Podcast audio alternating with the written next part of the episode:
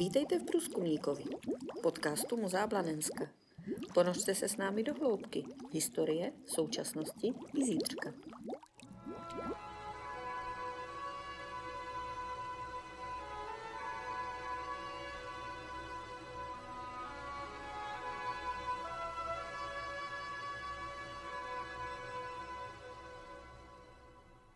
Čertův hrádek Kdysi před dávnými časy, když ještě v krajích kolem Blanska a Klepáčova nevedla parní dráha, žila zde velmi chudobná rodina. Obývala chatrnou chaloupku u paty nevysokého vršku blíže Hamru, kamž otec rodiny chodíval do práce. Zde jen lehkou práci vykonával, neboť pro churavost mnoho a těžce pracovati nemohl, takže malý jeho výdělek pročetnou rodinu nestačil. Z té příčiny žena jeho taktéž za výdělkem choditi musila a nejstarší syn pracoval u košíkáře, když se učil splétati koše a dělati pometla.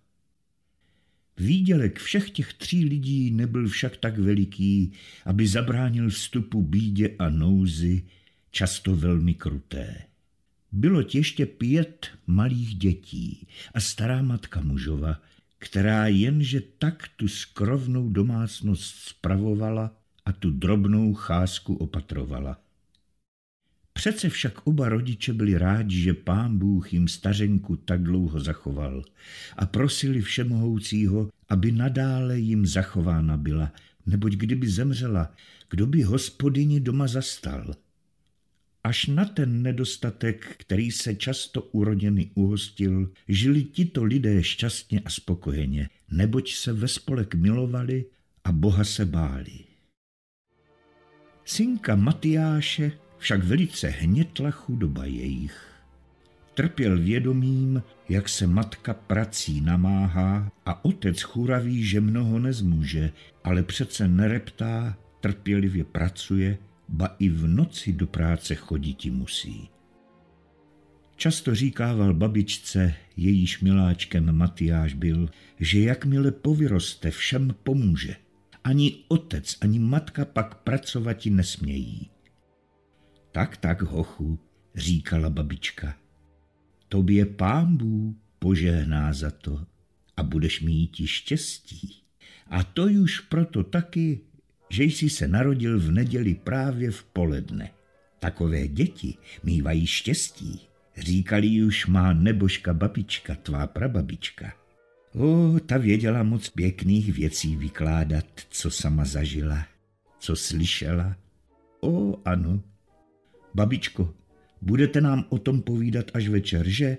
Že bronila malá fanuška. No, budu, budu, až přijde Matýsek domů a budete-li hodní, řekla babička, pohladila rusou hlavičku děvčátka a šukala v chudé jizbičce kolem peci a připravovala bramborovou polévku k snídaní pro syna a tu malou cházku, která se nebyla ještě zbudila. Otec sám ještě odpočíval po noční práci. Matyáš chystal se teprve z domu, kdežto matka již odešla, by časně byla na místě při práci. Večer, když se všichni sešli, sesedli se kolem babičky u peci a babička musela dle slibu vypravovati. Vypravovala pohádky, všechno možné, až už jí v krku vyschlo, jak říkávala od samé řeči. Ach, to byly děti šťastný. I rodiče rádi poslechli, co stařenka vypravuje, třeba to byli již stokrát slyšeli. Líbilo se jim to vždy opět a bylo jim jak nové. Matyáše nejvíce zajímaly pověsti a pohádky o pokladech, zejména o těch, které uschovány byly na čertově hrádku. Proto prosil vždy babičku, aby vše, co ví, vypravovala. Nad pecí hořela louč, mdle osvětlovala tváře dychtivě poslouchajících. A babička vypravovala. Tady nedaleko na tom vršku stál jednou pevný hrad. Dnes již jen nepatrné zbytky zdi zbyly Tento hrádek vystavil si rytíř, jmenoval se Čert a byl zapsán Čertu. Nebyl-li čertem sám. Byl zlým zbůjníkem, přepadal lidi, okrádal je a odnášel si lup nahoru do hradu, čímž ohromného bohatství nabil a velikých pokladů nastřádal. Všecky peníze, zlato, stříbro a drahokamy ukládal do hlubokého sklepa, kde podnes kdesi zasypány jsou. Ale žádný jich dostat nemůže, neboť je hlídá sám čert. Již lec, kdo se pokusil, aby ty poklady našel, ale se zlou se poradil. Buď prý tam zahynul, buď hrůzou se zbláznil, nepíné nehody zažil. Kdo se vrátil živ, zařekl se, že víckrát tam nepůjde. A jsou tam opravdu poklady? Tázal se jiskře zrakem Matyáš. Opravdu tam jsou, jenže pro ně nikdo nemůže, protože čert nedá. Kdož ví, co je na tom pravdy. Ale jednou neboštík Martinů šel v noci kolem zřícenin a uviděl najednou na místě, kde hrad stál, červený plamen. Šel blíž, aby se podíval, co to je, ale v tom uslyšel nářek. Kvílení, až se mu vlasy hrůzou zježily. Strachem utekl. A co tam bylo? Tázala se udíveně fanuška, tulíc se těsněji k babičce. Inu myslím, to byl duch toho zlého rytíře. Když umřel, přišli pro něho čerti. Teď tam straší. Nemá pokoje v hrobě. Ale ty poklady, babičko, nikdo je nemůže vyzvednout? Tázal se opět Matyáš. Ale což já vím, dítě, řekla babička. Kdybych tak tam kopal a našel poklad, zvolal Matyáš, ale druzí se mu smáli. To bys musil mít lískový proutek, o štědrém dnu uříznutý, namočený ve svěcené vodě v dobu, kdy pan Páter slouží půlnoční. Jinak bys nedobil pokladu, žertovala babička. Nač ten proutek? Ten prý musí mít každý proti zlým duchům, když hledá poklady, odpověděla babička a matka vidouc planoucí tvář synovu dodala. Ale jdi, Matýsku, snad tomu nevěříš. To je jenom povídačka. Z čerty nejsou žádné žerty, prohodil otec, pokuřuje z krátké dýmky. Nu, pán Bůh s námi a zlé pryč. Řekli obě ženy najednou a pokřižovali se. Matyáš neříkal už ničeho, ale tím více přemýšlel. A když za chvilinku všichni ulehli a matka Louč zhasla, přemítal neustále o pokladech. I umínil si, že nejdříve si zjedná lískový prouteček. Poklady uschované v čertově hrádku nedali mu pokoje i pomátli mu hlavu. Pozdě do noci bděl, až konečně usnul. Ale i ve spaní rozohněná mysl kouzlila mu obrazy o báječných pokladech. Brzy se potýkal s čerty třímají lískový prut v ruce, brzo kopal ve zříceninách starého hradu. Ráno vstál s těžkou hlavou, ale úmysl hledatí pokladů zaril se mu v duši. I nepřestal o tom přemýšleti. Přiblížili se brzy Vánoce a hoch o štědrý den vylezl si na vršek, pod nímž stála chatrč jeho rodičů ke keři lískovému, uřízl pěkný čerstvý proutek, dobře jej pod kabátem schoval a obrátiv se směrem k čertovu hrádku, dlouho zíral na tajuplný vrch. V duchu si pomyslil, však páni čerti, nyní na vás vyzraju. Sešel dolů a sotva se půlnoční dočkati mohl. V kostele, pamětli v každého slova své babičky, Namočil ve svěcené vodě proutek, doma jej dobře uschoval, aby o něm nikdo nevěděl. Byla krutá zima a Matyáš slyše matku naříkati na bídu a zimu zlou, těšíval jí slovy. Nic, mamičko, nenaříkej. Bude brzy dobře, jen co přijde jaro. V mysli se těšil, jak šťastnou bude jeho rodina, až on dobude pokladů. Konečně roztál sníh, rozpukali ledy a vše vůkol počalo pučeti i kvésti.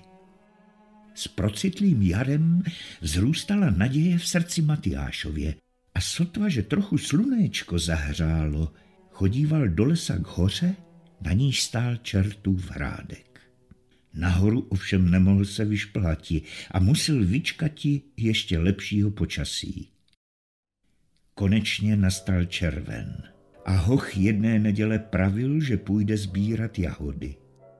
Vzal potají motiku, uschoval lískový proutek pod kabát a vesele kráčel podél řeky, maje hlavu plnou pokladů a srdce naděje.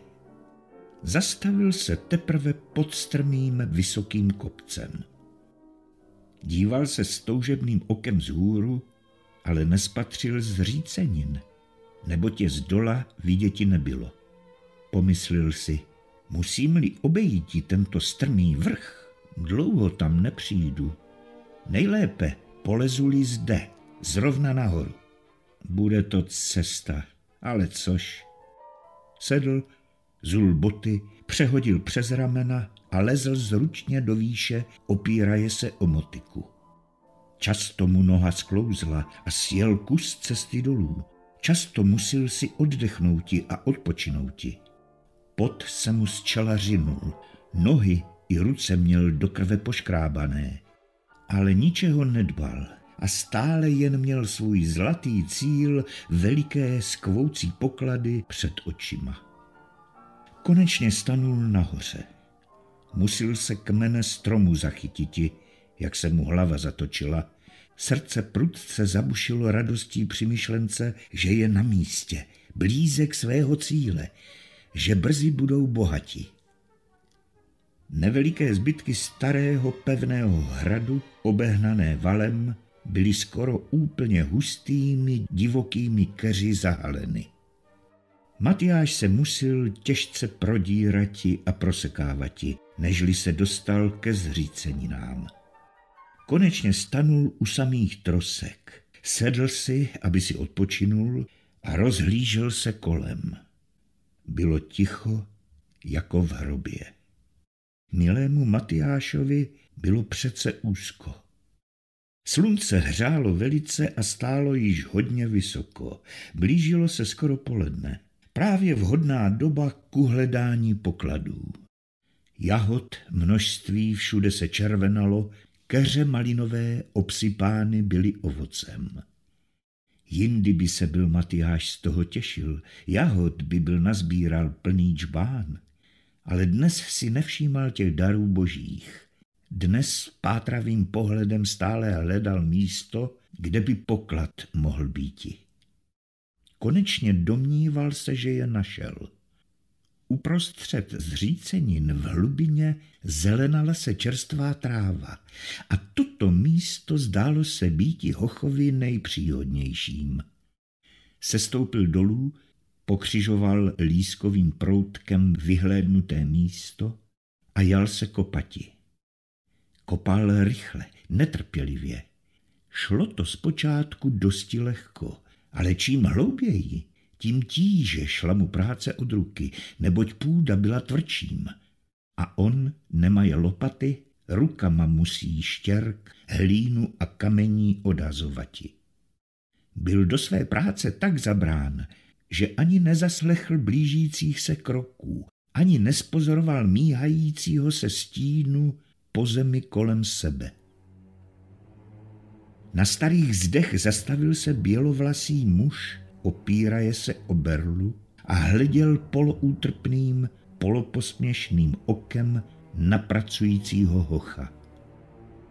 Po chvíli však, když chlapec stále pilně kopal, ptal se, co tu děláš? Matyáš se ulekl, až mu motika z ruky vypadla.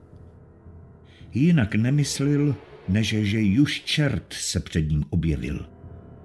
Bezděčně sáhl po lískovém proutku a třesa se na celém těle vyhrkl. Hledám poklad. Smál se stařec. Poklad, bláhový, nic nenajdeš. Škoda času, škoda práce. Už mnohý zde kopal a hledal, ale nadarmo. Když však viděl Hochovu zklamanou tvář, zželelo se mu chlapce a zahovořil mírněji dále. Pojď nahoru, sedni si tu vedle mne a pověs mě, co tě pobádá hledatí poklad. Kdo ti pomátl hlavu? Matyáš vida dobromyslného stařečka pojal k němu důvěru, vystoupil a sedl si vedle něho na zříceniny, kde již se byl cizí muž posadil. A tu vypravoval dědouškovi, co jim dětem byla babička vypravovala o pokladech, která ve své veliké chudobě a touze od pomoci bídě v rodině pojal úmysl zmocniti se pokladů zde uschovaných. A to jinak nemůžeš pomoci rodičům? Takhle prací, vydatným výdělkem? Ptal se soustrastně stařec. Nenajdu-li poklad, musím zkusit, jak to povídáte, ale dlouho nebude, než tak dospěju, že budu moci tolik vydělati. Do té doby ubohý churavý otec zemře a matka se sedře také. Matyáš zakryl si tvář rukama a vzdychl zhluboka. Ty jsi hodný hoch, možná, že ti štěstí popřeje. Slyš mne, co ti povím. A jal se vypravovat Matyášovi tlumeným hlasem, že na hrádku skutečně se poklady nalézají, jenže těžko jich dosíci. O veliký pátek, pravil, v pravé poledne, objeví se zde železné dveře a ty se otevřou. Nechť pak ten, který uvidí dveře otevřené, vejde do nich. Tam si může nazbírat i zlata, stříbra, co chce, ale před pašijemi musí být již venku. Jinak se dveře zavřou a on tam zůstati musí po celý rok ale ten, který si pro poklady o veliký pátek sem přijde, musí být i v neděli narozen. Sice nedostane ničeho, to se o to ani nepokoušej, milý synku. Matyáš radostně zvolal. Jsem, jsem narozen v neděli. No to máš štěstí, Matyáš poděkoval neznámému starci a sliboval, že se spravedlivě s ním rozdělí o poklad, kterého dobude. Stařeček se usmál řka. Tedy až na rok. Buď s pánem Bohem. Matyáš chtěl dědouška doprovoditi, ale ten odmítl jeho průvod prohodiv, že bydlí nedaleko v chatrči lesní. Matyáš zhýbl se pro motiku a když se vzpřímil, Dědouš byl pryč. Doma nezmínil se hoch nikomu o svém dobrodružství, neboť mu přikázal stařeček, aby ovšem pomlčel. Chodil obvykle do práce, ale býval zamyšlen, zamlklý a s netrpělivostí očekával příští velikonoční svátky. Jindy mu léto rychle uběhlo a zima se mu zdála též jindy kratší. Než konečně přiblížilo se opět jaro a nastaly svátky. O zelený čtvrtek byl Matyáš již nepokojný, sotva velkého pátku dočkati se mohl. Ráno časně vstal, šel do kostela, kde se vroucně pomodlil načež vzal potají plachetku, v níž matka kozičce trávu nosila a opatřen lískovým proutkem ubíral se podél šumivé řeky ke kopci. Zanedlouho byl u cíle. Pohlédl vzhůru, požehnal se křížem a rychle šplhal se vzhůru po známé, namáhavé cestě. Ani se nezastavil, neodpočinul, až došel vrchu a tu teprve stanul, aby si oddechl. Usadil se na ono místo, kde se stařečkem byl seděl. Vzpomínal na tu chvíli, každé slovo si zapamatoval, co mu neznámý byl řekl. Vstal a chtěl se podívat, zdali onen muž někde na blízku nedlí, nebo neuvidí jeho boudy. Ale ani živé duše tam nebylo, po boudě ani památky. Daleko nechtěl jíti, aby nepromeškal okamžiku, kdy objeví se železné dveře, pročež se vrátil opět na své místo. Rozhlížel se kolem, ale po železných dveřích nebylo nikde stopy. Čas míjel pomalu, byť jsem časně přišel, nic však naplat, musil čekati. Pozoroval slunce, jak stoupá výše a výše, jak stíny stromů i zdiva počaly se krátiti. Blížilo se poledne. Srdce mu prudčej bylo, jakási tíseň, nedočkavost a zvědavost zmocňovala se ho. I počal se horlivě modliti všechny modlitby, které znal. V tom uslyšel Matyáš v hloubi země pod zříceninami hukot, který stával se co minuta silnějším, podobaje se vzdálenému řemnění. Matyáš vyskočil, třesa se na celém těle a s utajeným dechem díval se na místo, odkud hlomos se ozýval. Pojednou zatřásla se protější zeď, ozvala se silná rána a ve stěně objevily se železné dveře. Hoch sotva svým očím věřil, seběhl dolů a stanul před nimi. Dvéře s rachotem se sami otevřely a Matyáš vstoupil do nich. Sešel po schodech, prošel krátkou tmavou chodbou a stanul v prostorné místnosti. Překvapením vykřikl, stanu v oslněn leskem pokladu. Byly tam hromady zlata, stříbra a drahokamů, až zrak přecházel. Matyáš si dodal srdnatosti a přiblížil se k hromadě zlata, chtěje si vzácného kovu na brati, ale ulekl se hrozně. Teprve teď spozoroval, že u pokladu sedí hrozný, jak uhel černý netvor, jemuž v očních důlcích hořely plameny a z úst sršel oheň. Drápy u nohou a rukou měl jako dravec a díval se pohledem strašlivým na uleknutého hocha.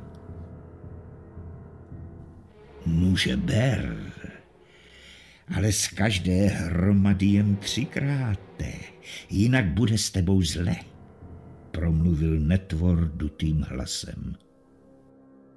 Matyáš se vzpamatoval a když viděl, že netvor se nehne, jen sleduje každý jeho pohyb, sehnul se a vjel oběma rukama dohromady zlata.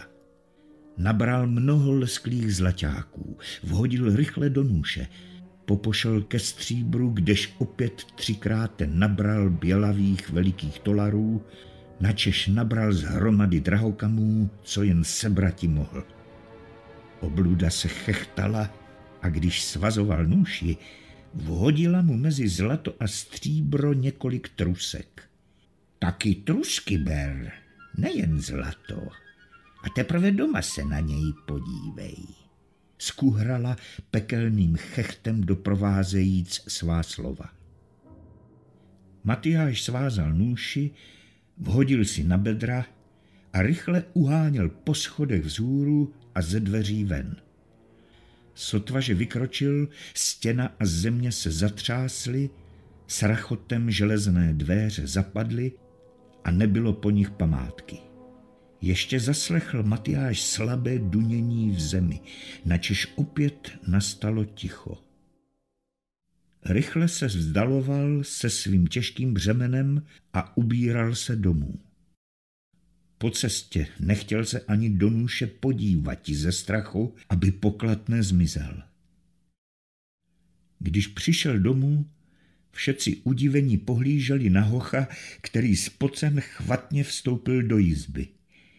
Jedním dechem se ho ptali, kde byl a co dělal v takový veliký den.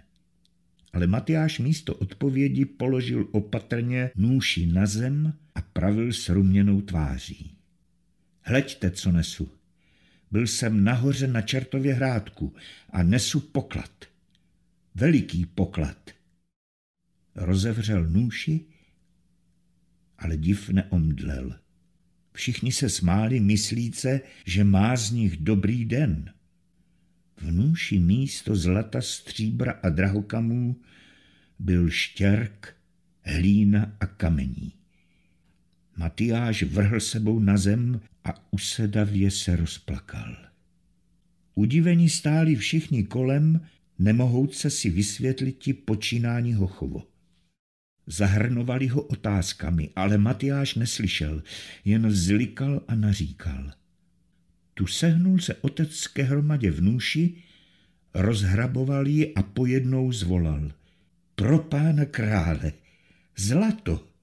Uchopil žlutý lesklý kus značné velikosti a zvedl jej do výše. Matyáš rázem se vzchopil. Pohlédl na kov, načež sám sehnul se k hromadě, hrabal se v ní a ještě dva jiné kusy čistého, rizího zlata vybral. Podobali se tvarem úplně o něm truskám, jež byl černý netvor vhodil mu do nůše. Tu teprve poněkud uspokojen, jal se Matyáš vypravovat vše, co byl zažil, co byl viděl a slyšel, a když prohlédli kusy kovu, zhledali, že mají velikou cenu a že jim z bídy a nouze navždy pomoženo jest. I nastala radost v chudičké rodině. Druhého dne šel otec s Matyášem opět nahoru ku čertovému hrádku, aby tam vyhledali onoho stařečka, aby se s ním spravedlivě rozdělili. Ale prošli les, zašli až do blízké vesnice, kde se postarci ptali, avšak nikdo neznal ho. Nikdo o něm nevěděl. Vrátili se opět domů a byli přesvědčeni, že onen stařec byl jistě dobrý duch seslaný z nebes. Zlato dobře prodali, koupili si za utržené peníze hospodářstvíčko a žili v práci a bázni boží spokojeně. Z dějepisu známo jest, že koncem 14. století byl hrádek tento majetkem rytíře Hýnka z Kunštátu a Bořitova, který měl přezdívku čert, nebo suchý čert. A toto jméno bez pochyby zavdalo podnět k pověstem o čertech a pokladech na čertově hrádku. Jehož trosky dosud jsou zřetelný. Není však zdaleka viděti, Ony úplně hvozdem a divokými keři zarostlé jsou.